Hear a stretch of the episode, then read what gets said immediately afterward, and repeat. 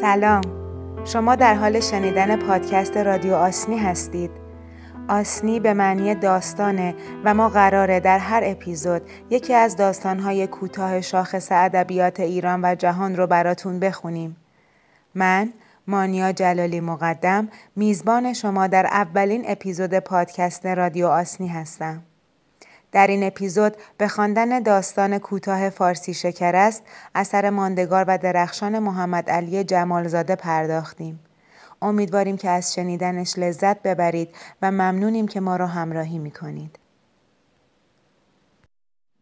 هیچ جای دنیا تر و خشک را مثل ایران با هم نمی سوزاند. پس از پنج سال در بدری و خونجگری هنوز چشمم از بالای صفحه کشتی به خاک پاک ایران نیفتاده بود که آواز گیلکی های انزلی به گوشم رسید که بالام جان بالام جان خانان مثل مورچه هایی که دور ملخ مرده ای را بگیرند دور کشتی را گرفته و بلای جان مسافرین شدند. ولی شهر مسافری به چنگ چند پاروزن و کرجیبان و حمال افتاد. ولی میان مسافرین کار من دیگر از همه زارتر بود. چون سایرین عموماً کاسب کارهای لباد دراز و کلاه کوتاه باکو و رش بودند که به زور چماق و واحد یمود هم بند کیسهشان باز نمی‌شد و جان به اسرائیل می‌دهند و رنگ پولشان را کسی نمی بیند. ولی من بخت برگشته مادر مرده مجال نشده بود کلاه لگنی فرنگیم را که از همان فرنگستان سرم مانده بود عوض کنم و یاروها ما را پسر حاجی و لغمه چربی فرض کرده و صاحب صاحب گویان دورمان کردند و هر تکه از اسبابهایمان ما به اون نزاع دهر از حمال و پانزده نفر کرجیبان بیانصاف شد. و جیغ و داد و فریادی بلند و قشقرهی به پا گردید که آن سرش پیدا نبود. ما مات و متحیر و انگوش به دهن سرگردان مانده بودیم که به چه بامبولی یخه ما را از چنگ این ایلغاریان خلاص کنیم و به چه حقه و لمی از گیرشان بجهیم که صف شکافته شد و اونوق منکسر و منحوس دو نفر از ماموران تسکره که انگاری خود انکر و منکر بودند با چند نفر فراش سرخپوش و شیر و خورشید به کلاه با صورتهای اخمو و عبوس و سبیلهای چخماقی از بناگوش در رفته که مانند بیرق جو و گرسنگی نسیم دریا به حرکتشان آورده بود در مقابل ما مانند آینه دق حاضر گردیدند.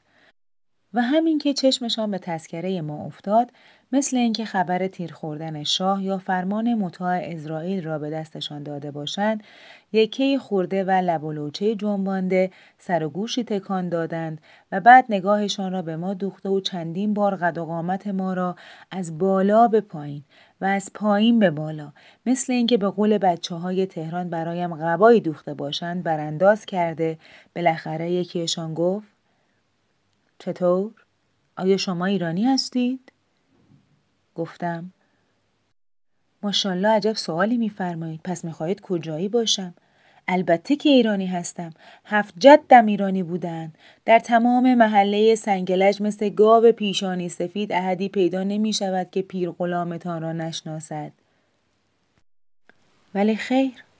خان ارباب این حرفها سرش نمی‌شد و معلوم بود که کار یک شاهی و صد دینار نیست. و به آن فراش های چنانی حکم کرد که اجالتا خانه صاحب را نگه دارند تا تحقیقات لازمه به عمل آید و یکی از آن فراش ها که نیم زرد چوب چپقش مانند دست شمشیری از لای شال ریش ریشش بیرون آمده بود دست انداخت مچ ما را گرفت و گفت جلو بیافت و ما هم دیگر حساب کار خود را کرده و ماستها را سخت کیسه انداختیم. اول خواستیم هارت و هورت و باد و بروتی به خرج دهیم ولی دیدیم هوا پست است و صلاح در معقول بودن. خداوند هیچ کافری را گیر قوم فراش نیندازد. دیگر پیرت می‌داند که این پدر آمرزیده ها در یک آب خوردن چه بر سر ما آوردند. تنها چیزی که توانستیم از دستشان سالم بیرون بیاوریم یکی کلاه فرنگیمان بود و دیگری ایمانمان که معلوم شد به هیچ کدام احتیاجی نداشتند. و الا جیب و بغل و سوراخی نماند که آن را در یک طرفت العین خالی نکرده باشند. و همین که دیدند دیگر کما و حقو به تکالیف دیوانی خود عمل نمودند ما را در همان پشت گمرکخانه ساحل انزلی تو یک هلدونی تاریکی انداختند که شب اول قبر پیشش روز روشن بود. و یک فوج انکبود بر در و دیوارش پردهداری داشت. و در را از پشت بستند و رفتند و ما را به خدا سپردند. من در بین راه وقتی با کرجی از کشتی به ساحل می آمدیم از صحبت مردم و کرجیبانها جسته جسته دستگیرم شده بود که باز در تهران کلاه شاه و مجلس تو هم رفته و بگیر و ببند از نو شروع شده و حکم مخصوص از مرکز صادر شده که در تردد مسافرین توجه مخصوص نمایند و معلوم شد که تمام این گیر و بست ها از آن بابت است. مخصوصا که معمور فوقلادهی هم که همان روز صبح برای این کار از رش رسیده بود محض اظهار حسن خدمت و لیاقت و کاردانی دیگر تر خشک را با هم می سوزند و مثل سگ هار به جان مردم بیپناه افتاده و در ضمن هم پا تو کفش حاکم بیچاره کرده و زمینه حکومت انزلی را برای خود حاضر می کرد. و شرح خدمات وی دیگر از صبح آن روز یک دقیقه راحت به سیم تلگراف انزلی به تهران نگذاشته بود. من در اول امر چنان خلقم تنگ بود که مدتی اصلا چشمم جایی را نمی‌دید. ولی همین که رفته رفته به تاریکی این هلدونی عادت کردم معلوم شد مهمانهای دیگری هم با ما هستند. اول چشمم به یک نفر از آن فرنگی های کذایی افتاد که دیگر تا قیام قیامت در ایران نمونه و مجسمه لوسی و لغوی و بیسوادی خواهند ماند و یقینا صد سال دیگر هم رفتار و کردارشان تماشاخانه های ایران را گوش شیطان کرد از خنده روده بر خواهد کرد. آقای فرنگی معاب ما با یخهی به بلندی لوله سماوری که دود خط آهنهای نفتی قفقاز تقریبا به همان رنگ لوله سماورش هم درآورده بود در بالای تاخچه نشسته و در تحت فشار این یخه که مثل کندی بود که به گردنش زده باشند در این تاریک و روشنی غرق خواندن کتاب رومانی بود. خواستم جلو رفته یک بنجر موسیوی غالب زده و به یارو برسانم که ما هم اخل بخیه ایم. ولی صدای سوتی که از گوشه ای از گوشه های محبس به گوشم رسید نگاهم را به آن طرف گرداند و در آن سه گوشی چیزی جلب نظرم را کرد. که در وهله اول گمان کردم گربه براغ سفیدی است که بر روی کیسه خاک زغالی چنبره زده و خوابیده باشد. ولی خیر معلوم شد شیخی است که به عادت مدرسه دو زانو را در بغل گرفته و چنپاتمه زده و عبا را گوش تا گوش دور خود گرفته و گربه براغ سفید هم امامه شیفته و شوفته اوست که تحت الحنکش باز شده و درست شکل دم گربه ای را پیدا کرده بود و آن صدای سیت و سوت هم سوت و سلوات ایشان بود. پس معلوم شد مهمان سه نفر است. این عدد را به فال نیکو گرفتم و می‌خواستم سر صحبت را با رفقا باز کنم شاید از درد یکدیگر خبردار شده چاره پیدا کنیم. که دفعتا در محبس چهار تاق باز شد و با سر و صدای زیادی جوانک کلاه نمدی بدبختی را پرت کردند توی محبس و باز در بسته شد. معلوم شد معمور مخصوصی که از رشت آمده بود برای ترساندن چشم اهالی انزلی این تفلک معصوم را هم به جرم آنکه چند سال پیش در اوایل شلوغی مشروطه و استبداد پیش یک نفر قفقازی نوکر شده بود در حبس انداخته است.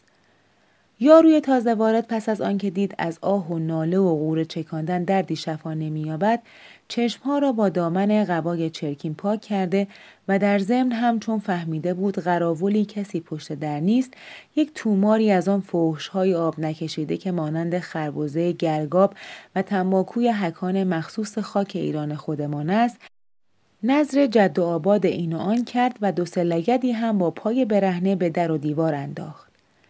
و وقتی که دید در محبس هر قدر هم پوسیده باشد باز از دل معمور دولتی سختتر است توف تسلیمی به زمین و نگاهی به صحن محبس انداخت و معلوم شد که تنها نیست. من که فرنگی بودم و کاری از من ساخته نبود. از فرنگی معاب هم چشمش آبی نمی‌خورد. این بود که پابرچین پابرچین به طرف آقا شیخ رفته و پس از آنکه مدتی زل زل نگاه خود را به او با صدای لرزان گفت جناب شیخ تو رو به حضرت عباس. آخه گناه من چیست؟ آدم والا خودش را بکشد از دست ظلم مردم آسوده شود. به شنیدن این کلمات مندیل جناب شیخ مانند لکه ابری آهسته به حرکت آمد و از لای آن یک جفت چشمی نمودار گردید که نگاه ضعیفی به کلاه نمدی انداخته و از منفذ صوتی که بایستی در زیر آن چشم ها باشد و درست دیده نمی‌شد با قرائت و تمعنینه تمام کلمات زیل آهسته و شمرده مسموع سمع حضار گردید. مؤمن انان نفس آسی قاصر را به دست قهر و غضب مده که الکازمین الغیظ و العافین عن الناس کلاه نمدی از شنیدن این سخنان هاج و واج مانده و چون از فرمایشات جناب آقا شیخ تنها کلمه کازمی دستگیرش شده بود گفت نه جناب اسم نوکرتان کازم نیست رمضان است مقصودم این بود که کاش اقلا میفهمیدیم برای چه ما را اینجا زنده به گور کرده اند. این دفعه هم باز با همان متانت و قرائت تام و تمام از آن ناحیه قدس این کلمات صادر شد. جزاکم الله مؤمن منظور شما مفهوم ذهن این دایی گردید. الصبر مفتاح الفرج. ارجو که عمل غریبه و چه حبس به وضوح پیوندد. و البته الف البته به ای نحوکان چه آجلا و چه آجلا به مسامع ما خواهد رسید. علل اجاله در حین انتظار احسن شقوق و انفع امور اشتغال به ذکر خالق است که علا کل حال نعم الاشتغال است. رمضان مادر مرده که از فارسی شیرین جناب شیخ یک کلمه سرش نشد مثل آن بود که گمان کرده باشد که آقا شیخ با اجنه و از ما بهتران حرف می‌زند یا مشغول ذکر اوراد و عزایم است آثار حول و وحشت در وجناتش ظاهر شد. و زیر لب بسم اللهی گفت و یواشکی بنای عقب کشیدن را گذاشت.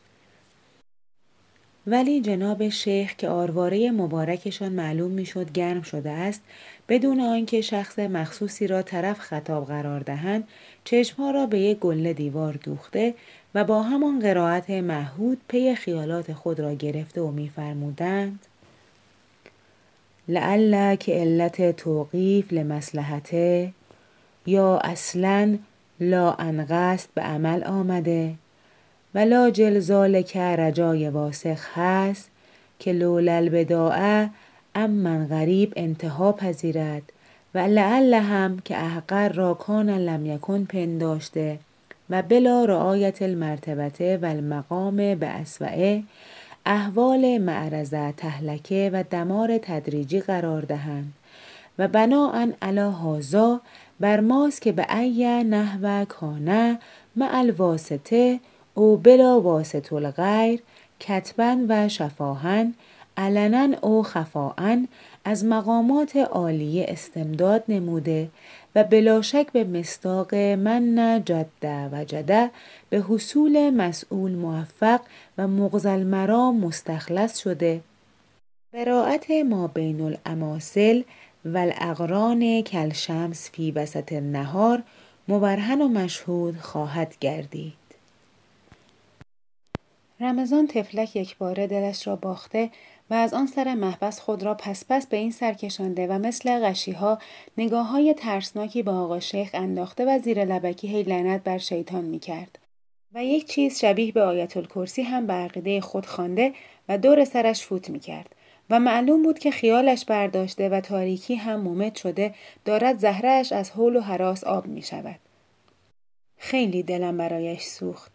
جناب شیخ هم که دیگر مثل اینکه موسل به زبانش بسته باشند و یا به قول خود آخوندها سلسل قول گرفته باشد دست بردار نبود و دستهای مبارک را که تا مرفق از آستین بیرون افتاده و از حیث پرمویی دور از جناب شما با پاچه گوسفند بیشباهت نبود از زانو برگرفته و عبا را عقب زده و با اشارات و حرکاتی عجیب و غریب بدون آنکه نگاه تند و آتشین خود را از آن یک گل دیوار بیگناه بردارد گاهی با توپ و تشر هرچه تمامتر معمور تذکره را غایبا طرف خطاب و عطاب قرار داده و مثل اینکه بخواهد برایش سرپاکتی بنویسد پشت سر هم القاب و عناوینی از قبیله علق مزغه مجهول الهویه فاسد العقیده شارب الخمر تارک الصلات ملعون الوالدین و ولد زنا و غیره و غیره که هر کدامش برای مباه نمودن جان و مال و حرام نمودن زن به خانه هر مسلمانی کافی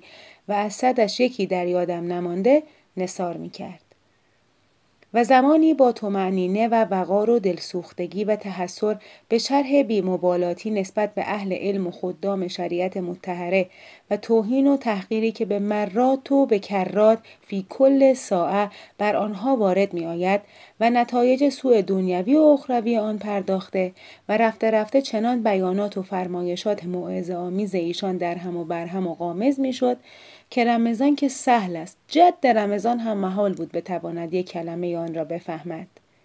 و خود چاکرتان هم که آن همه قمپوز عربیدانی می کرد و چندین سال از عمر عزیز زید و امرو را به جان یکدیگر انداخته و به اسم تحصیل از صبح تا شام به اسامی مختلف مستر ضرب و دعوی و افعال مزمومه دیگر گردیده و وجود صحیح و سالم را به قول بی اصل و عجوف این و آن و وعد وعید اشخاص ناقص العقل متصل به این باب و آن باب دوانده و کسر خود را فراهم آورده و حرفهای خفیف شنیده و قسمتی از جوانی خود را به لیت و لعل و لا و نعم صرف جر و بحث و تحصیل معلوم و مجهول نموده بود به هیچ نحو از معانی بیانات جناب شیخ چیزی دستگیرم نمی‌شد.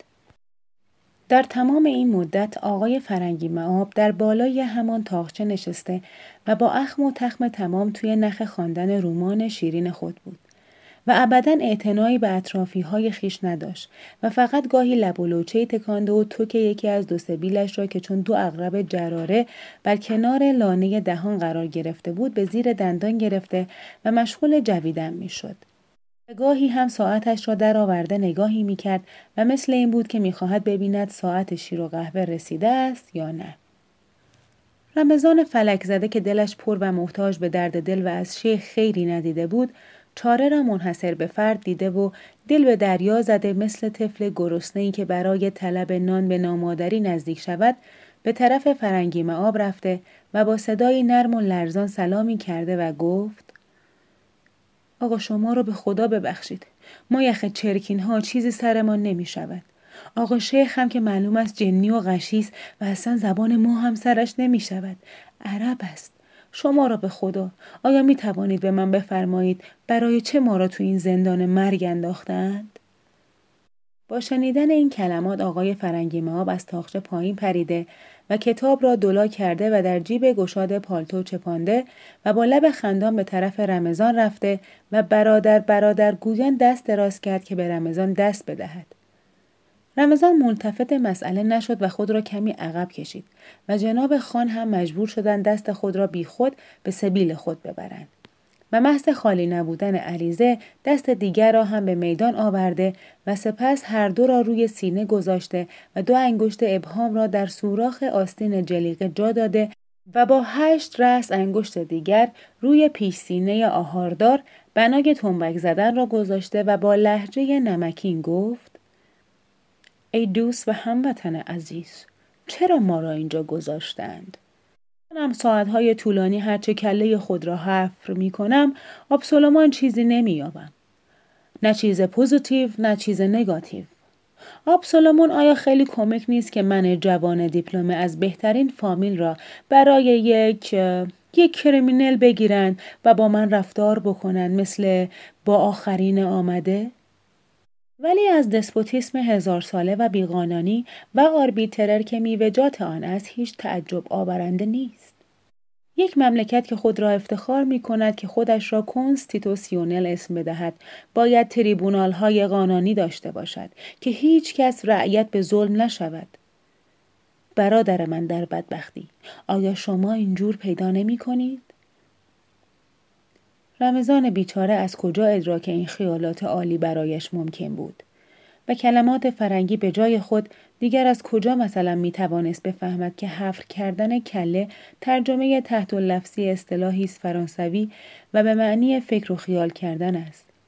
و به جای آن در فارسی می‌گویند هرچه خودم را می‌کشم یا هرچه سرم را به دیوار می‌زنم و یا آنکه رعیت به ظلم ترجمه اصطلاح دیگر فرانسوی است و مقصود از آن طرف ظلم واقع شدن است.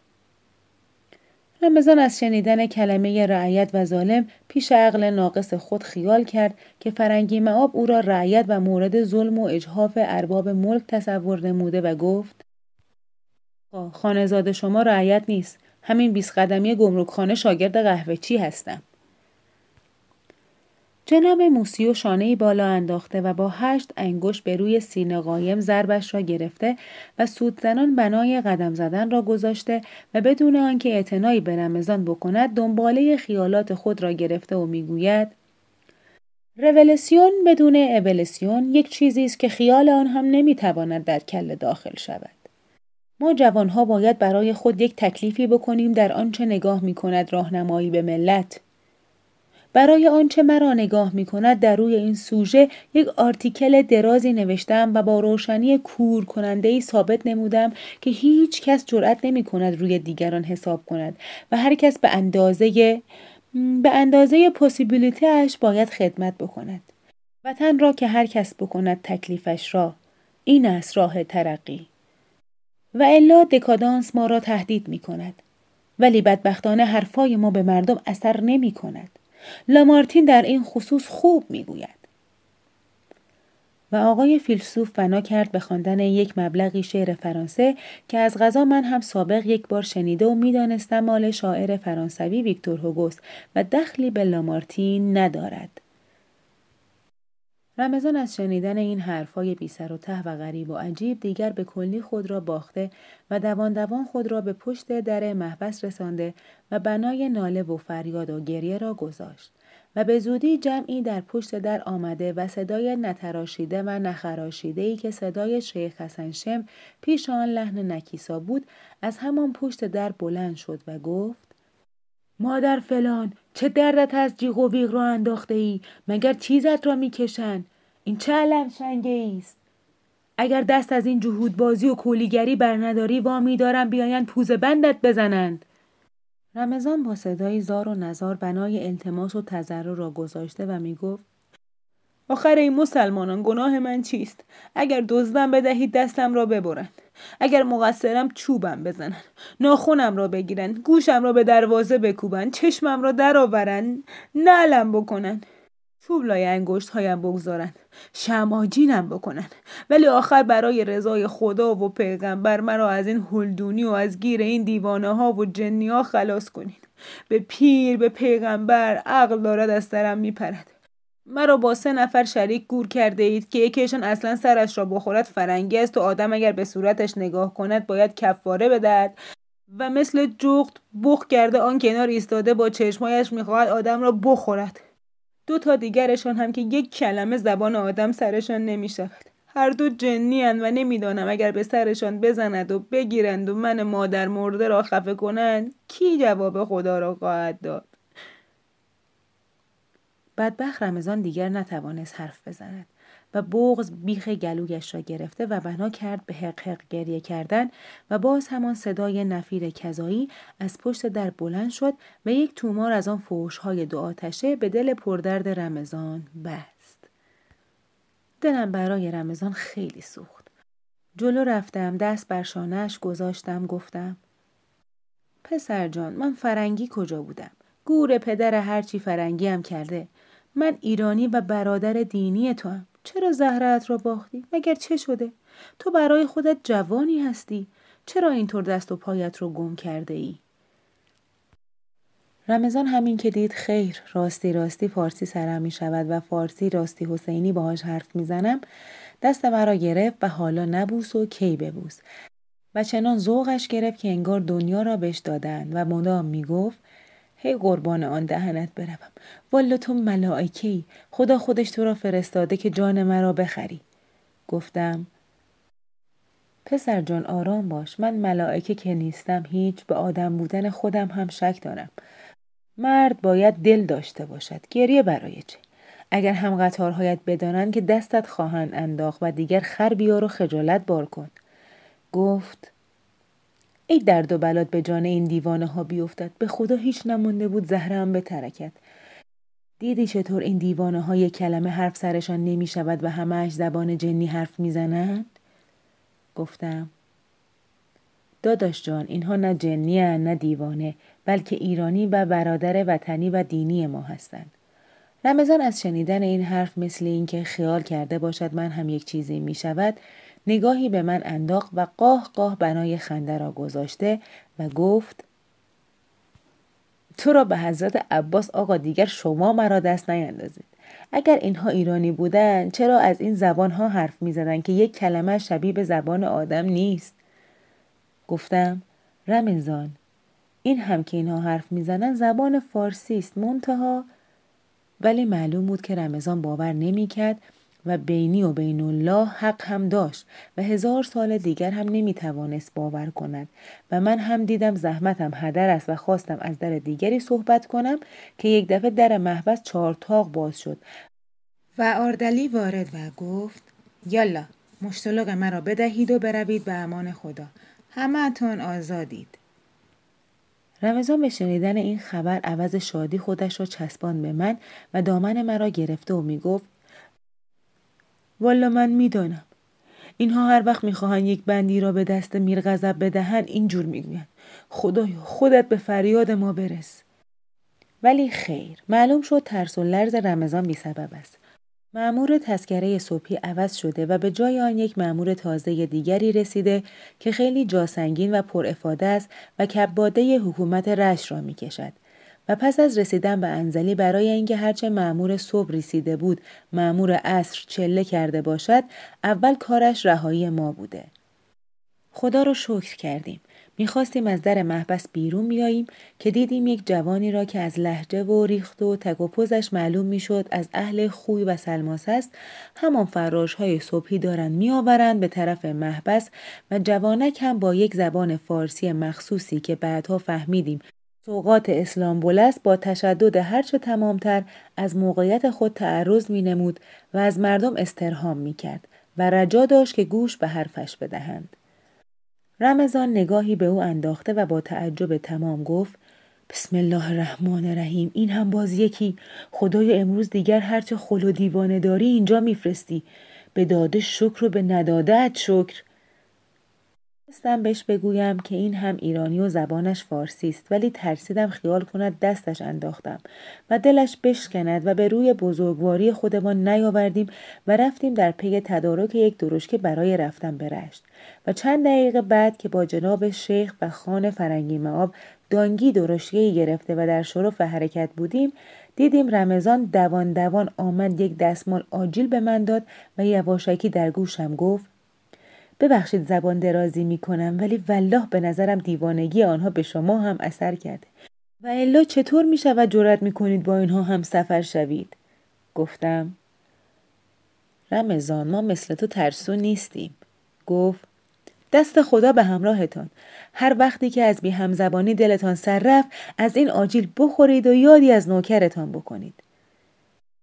شلاق درشکچی بلند شد و راه افتادیم و جای دوستان خالی خیلی هم خوش گذشت و مخصوصا وقتی که در بین راه دیدیم که یک معمور تسکره تازه‌ای با چاپاری به طرف انزلی می رود کیفی کرده و آنقدر خندیدیم که نزدیک بود روده بر بشویم.